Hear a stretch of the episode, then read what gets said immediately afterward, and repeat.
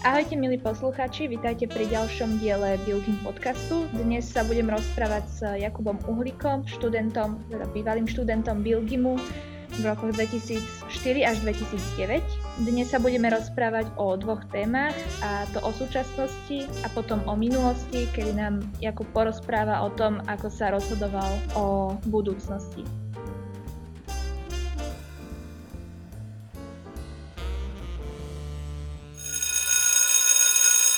Tak, ahoj Jakub, vítaj. Ahojte, čau. Na začiatok, vedel by si nám povedať, odkiaľ prichádzaš a kto si? No, mohol by som to zobrať poeticky, alebo to zoberiem tak čisto rodnolistovo. Narodil som sa v Bratislave v pôrodnici, ktorá už neexistuje, na Zochovej. A chodil som do materskej škôlky, ktorá už neexistuje na Zochovej. Čiže vyrastal som v starom meste a chodil som tam normálne aj na základky. A v jednom momente, pár dní pred uzavretím možnosti prihlásiť sa na primáčky, mi bolo povedané o Bilgyme, že či by som to nechcel skúsiť. Tak ja, že dobre, a to bol rok 2004, a tak ja, že dobre, skúsim to a zrazu som sa tam nejakým nedopatrením dostal. No a potom vlastne počas toho štúdia sa mi zapáčila história, dejepis a povedal som si, že no, tak toto by som chcel aj študovať. Nie.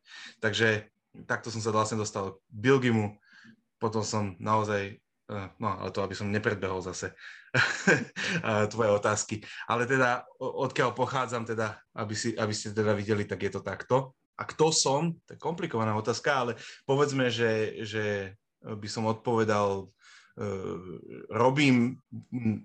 poviem tak, že čo robím, hej, že robím momentálne, mám teda novú robotu od 1. apríla, robím projektového manažera v knižnom vydavateľstve Porta Libri, kde teraz sa rozbiehajú rôzne projekty a knižné a prekladanie a výjdu rôzne knižky v najbližších rokoch a v tom mám prsty ja. Potom robím v takom centre poradenskom centre pre začínajúcich podnikateľov, ktoré sa volá Agate Center for Entrepreneurship, čiže tam robím. A tiež robím pre neziskovú organizáciu D3, ktorá tiež pomáha v rôznych oblastiach, ako je mentoring. Takže behám na home office a občas aj fyzicky medzi týmito troma robotami, čiže ak by som mal seba definovať podľa tohto, tak určite to by bola jedna súčasť. Zároveň som manžel, to už budú 4 roky, čo sme spolu, a zároveň otec, to budú už 3 roky, čiže manželka je Katka, a s ktorou sme sa stretli vlastne vďaka tomu, že som učil svojho času na Bilgyme, ona na Nárnii a ešte boli tie školy spolu. Takže tam sme sa zoznámili, to je zase na iný príbeh. A teda syn je Jonáš, ktorý bude mať 3 roky o chvíľku. Takže asi no, to je... Čiže kto som tým pádom definoval podľa toho, čo robím a aké vzťahy mám, ale tak mohli by sme určite viac do hĺbky, ale preto tu asi nie sme. Ďakujem za tvoje predstavenie sa. A ako prvú otázku by som sa ťa chcela spýtať, že čo je tvojou každodennou rutinou? No, tak ono je to definované presne tým, čo som práve pred chvíľkou povedal. Snažím sa to robiť tak, aby som čo najskôr začal robiť. To znamená, že už od 7, aby som pracoval. Striedam vlastne rôzne roboty a rôzne projekty. Čiže musím čítať, písať si s ľuďmi, volať veľa. Takže pre mňa je to takáto robota, ktorá sa ale kombinuje aj s tými rodinnými povinnosťami, lebo väčšinu času som teda na home office. Takže, ale snažíme sa aj v rámci mentálneho zdravia naozaj nejakým spôsobom dodržiavať ten rámec, že cca okolo 3:00 skončiť a potom idem von, zoberiem von mojho syna Jonáša, a nejakým spôsobom nech sa aj on vyvetrá a ja sa vyvetrám. A potom večer, keď sa vrátime, tak buď sú ešte nejaké stretnutia, alebo niečo ešte treba do roboty dokončiť a potom ako keby vypustiť dušu a pozeráme s manželkou teraz The Crown, tak sme sa trošku, teraz sa snažíme spomaliť tempo, že nepozerá toho príliš veľa, takže žiadne spoilery mi prosím nedávaj. Dobre, nedám. A ešte k tej tvojej každodennej rutine, s tým sa spája, teda počula som o tvojich facebookových príspevkoch, o tvojich tipoch, vedel by si nám o nich niečo povedať?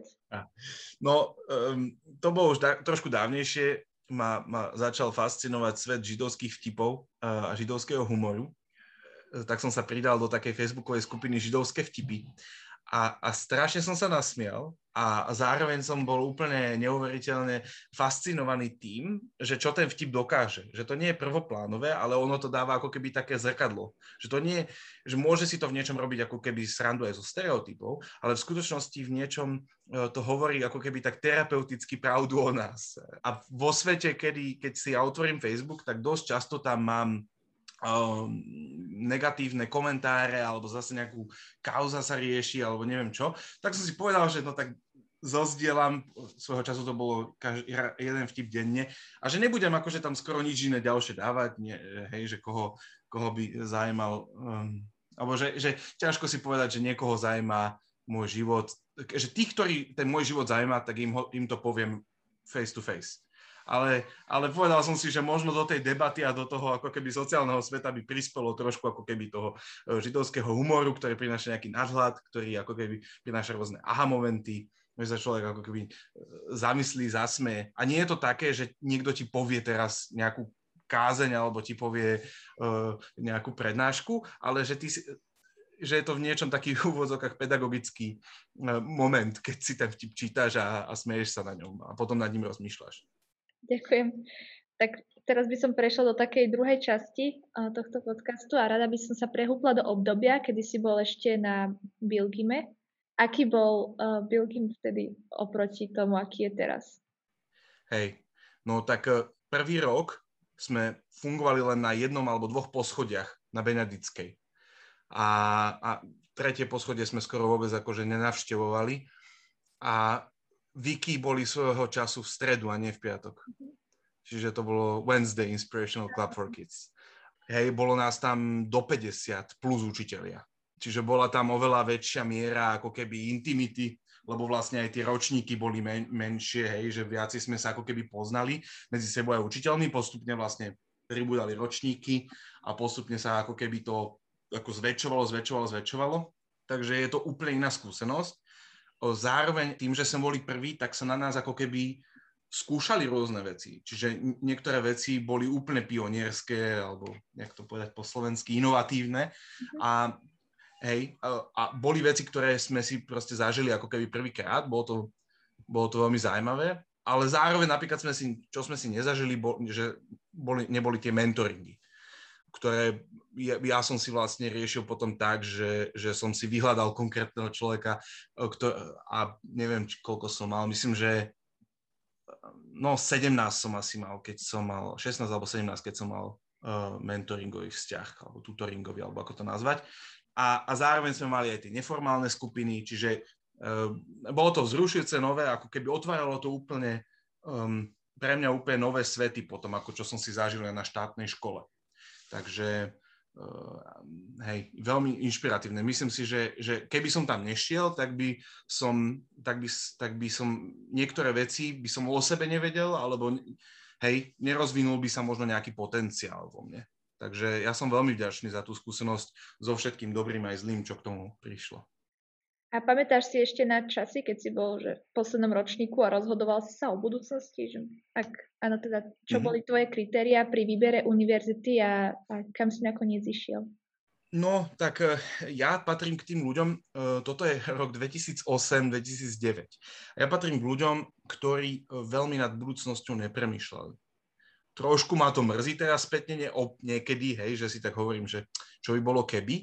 Ale zároveň som vďačný, je to také ako keby kreatívne napätie medzi sebou, že keby som sa rozhodol pre inú cestu, kto vie, či by som stretol svoju ženu a kto vie, či by som mal proste tak toľko zaujímavých, úžasných vecí. Hej, že je to taký trade-off.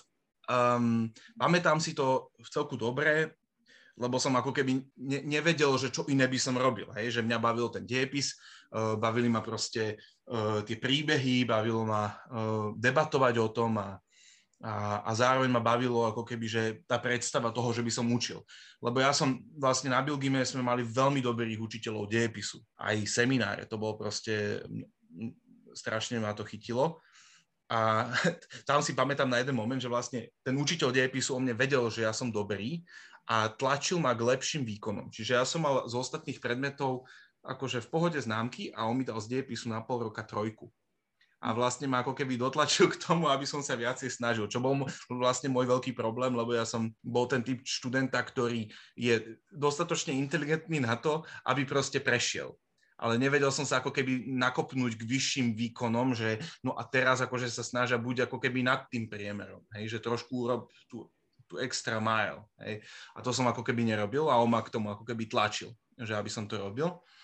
No a teda mi to prišlo, že pre mňa by bolo zmysluplné, že možno učiť ten dejepis. A nerozmýšľal som ako keby potom nad inými ďalšími alternatívami, takže ja som nakoniec vlastne rozmýšľal len nad tým, že dobre, tak si dám filozofickú, čiže nie pedagogickú, ale filozofickú fakultu Univerzity Komenského. No a keď som nad tým rozmýšľal, tak moja kamoška v 4. ročníku mi povedala, že počia, nechcel by si ísť do Viedne? A ja, že no dobre, OK, tak skúsim. S tým, že ale to bola taká trošku hlúpa vec, lebo ja som nevedel až tak dobre po nemecky, tak bol som taký šedý priemer tam v tej triede. A vlastne to ma tiež ako keby nakoplo do vyšších otáčok, takže som sa vlastne začal viac učiť. Neviem, či ešte, či pani učiteľka Adnetová je veľkým pojmom na Bilgyme, ale tak tam bola prekvapená. Neviem, či potom nezmenili systém, lebo vlastne ja som potom začal robiť to, aby som si vyťahol tú známku, tak som sa začal učiť viacej slovíčok a synonym, aby som získal viac ako 100% z toho kvízu slovičkového, hej, čiže rôzne také stratégie potom vznikali pre to, aby som sa rýchlejšie veci naučil a to bolo fajn a teda zrazu som sa dostal ako keby na ten priemer v tej nemčine. A čo bolo fajn, no a potom ale predispozícia pre tú Viedeň je samozrejme mať ešte vyššiu úroveň a mať to potvrdené certifikátom. Takže v tom 5. ročníku som vlastne išiel úplne priamo do toho a jednak som mal teda seminár z dejepisu a samozrejme, ak sa nemýlim, tak to bola... Neviem, či sa otvoril seminár z nemčiny, to som si 100% istý. Každopádne to bolo tak, že po obede som trávil niektoré s pani učiteľkou Klanetovou a ona mi vlastne dávala tieto testovacie zadania a ja som sa ako keby tam pripravoval na ten test a zároveň som šiel potom od letného semestra na GT inštitút, odporúčam, veľmi intenzívne, som tam ako keby trávil čas s ľuďmi, ktorí sú lepšie ako ja, ktorí sú starší ako ja a vlastne tam som ako keby nabral ďalšie jazykové zručnosti a to bolo ako keby najdôležitejšie, hej, pri príprave. Potom som nejako zvládol tú maturitu, a čo odo mňa vlastne vyžadovala Viedeň, aj ukačka, potom aj ten certifikát som získal. No a na tú ukačku som sa vlastne prihlásil len akože keby náhodou, že niečo sa stane. A potom vlastne cez leto som sa dostal do Viedne, dostal som sa aj na ukáčku, ale pri tej ukáčke tam bol nejaký limit na odpoveď, ja som bol na nejakých letných táboroch ako animátor, takže som ani neodpísal v tom správnom čase, takže to odpadlo ako možnosť a jediná možnosť teda vlastne bola už tá Viedeň. A teda smer bol história, čiže robil som bakalári histórie, to ekvivalent je vlastne filozofická fakulta, ak sa nemýlim. A je niečo, čo by si robil takisto, alebo čo by si robil inak? Otázka je, že takisto alebo inak v rámci vysokej školy alebo na strednej škole? Môžeš zodpovedať obidve. Na strednej škole asi, to som už naznačil, že neuspokojiť sa s tým, že prejdem. Hej. A to mne nejde teraz o to, že známky, ale o to, že nadobudnúť viacej vedomosti, viacej zručnosti, pretože sa niekam posuniem. Čiže akože nebudem mať teraz nejaký, že aha, to je ten bifloš, hej, ale skôr o to, že teraz v niečom by som to bol bývalo ocenil, keby som sa trošku viacej snažil. Čiže určite toto. Som rád, že som bol odvážny, lebo to bolo úplne šialené. Akože skokovo sa učiť nemčinu na univerzitný level. A neviem, ak sa dostaneme ešte k univerzite, tak to by som vám potom povedal, čo to znamená v praxi, hej, že keď veľmi rýchlo skokovo naberiete nejakú nemčinu. Takže toto by som urobil asi rovnako, hej. A pani Štokanetová ma učila, a ona bola teda, mi dávala spätnú väzbu a ona hovorila, že vlastne moja výhoda je, že sa nebojím rozprávať po nemecky, aj keď robím kvantum chýb. A to by som asi zopakoval, hej, že nebáť sa proste rozprávať, aj keď proste chybujem, lebo to človeku proste nejakým spôsobom opakovaním nabehne a zrazu tie štruktúry má v sebe, len si to proste potrebuje skúšať. Čiže to mi asi najviac teraz napadá na strednej škole. A ešte možno by som rozmýšľal nad tým, že lepšie pracovať s osobnostnými testami prípadne, hej, že trošku viacej zistiť o tom, že čo sú moje silné stránky. Možno som až tak nad tým nerozmýšľal, ale aspoň ako keby rozmýšľal nad tým, že okej, že trošku som ako keby zvedavý, že aké by to bolo, keby že skúsim ešte niekde inde sa dostať, že či by som sa dostal. No a čo sa týka výšky, tak ono to bolo dosť náročné. Ja som vlastne chcel odísť z tej výšky po 2 týždňoch, lebo ja som nerozumel rakúskej nemčine a vlastne predmety, ktoré som si musel dať, ja som si musel dať napríklad latinčinu. Vlastne niekoľko študijných smerov si musí povinne dať latinčinu vo Viedni, a však samozrejme aj na iných univerzitách, aj určite aj tu v Bratislave treba.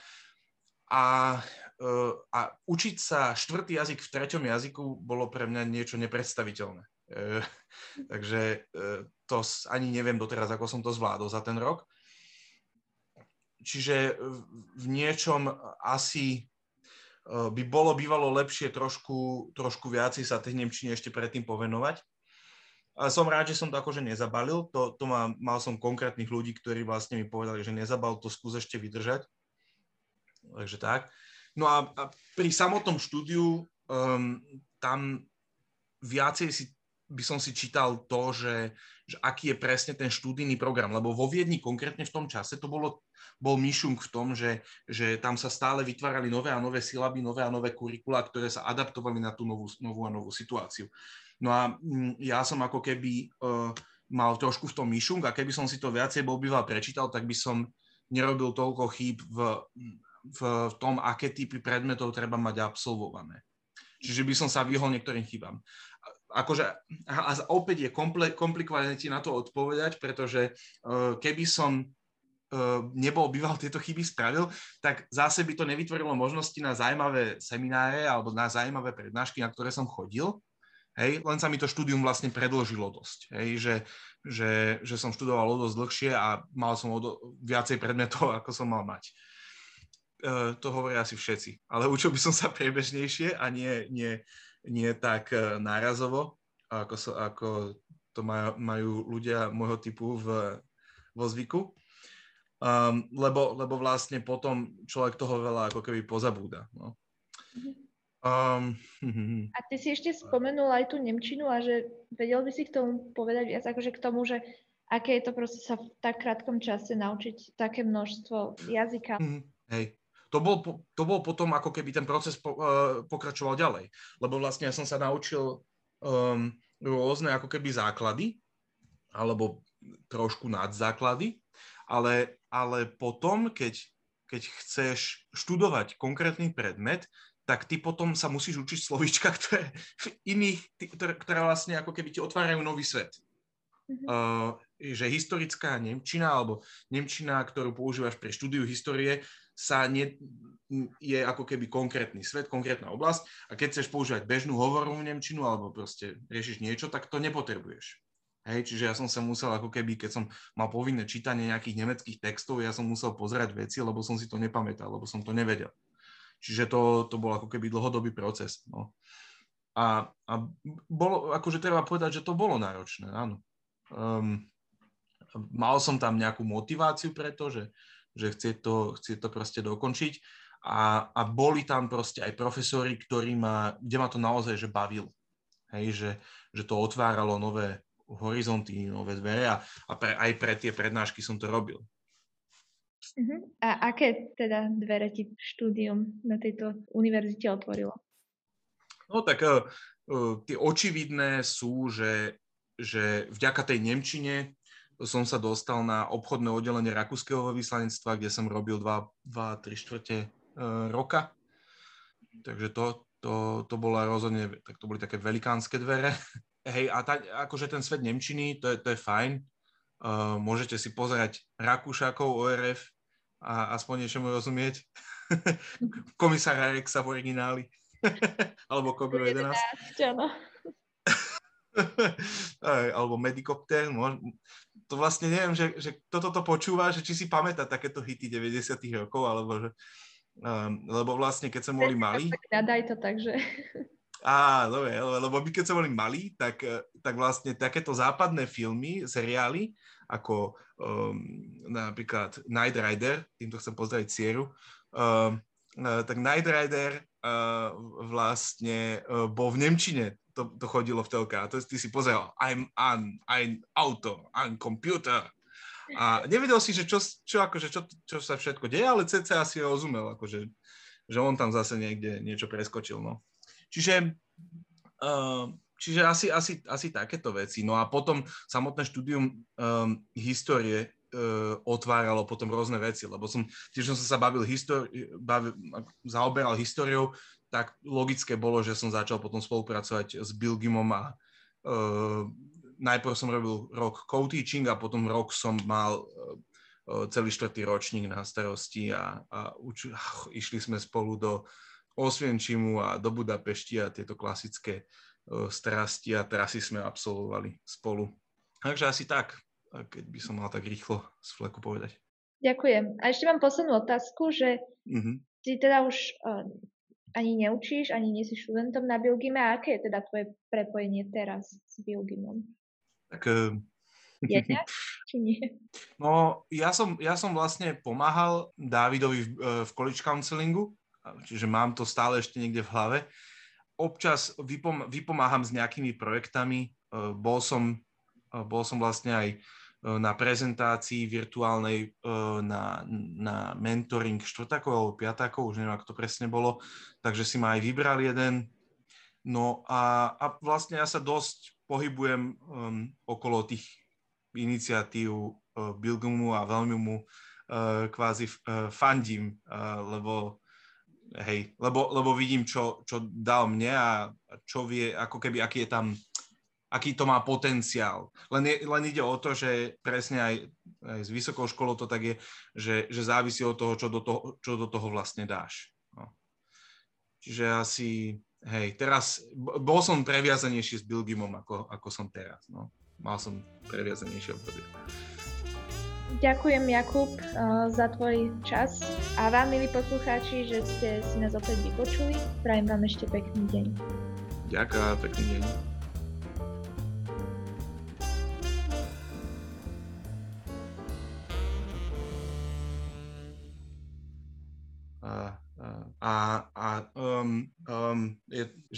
Lebo keby som to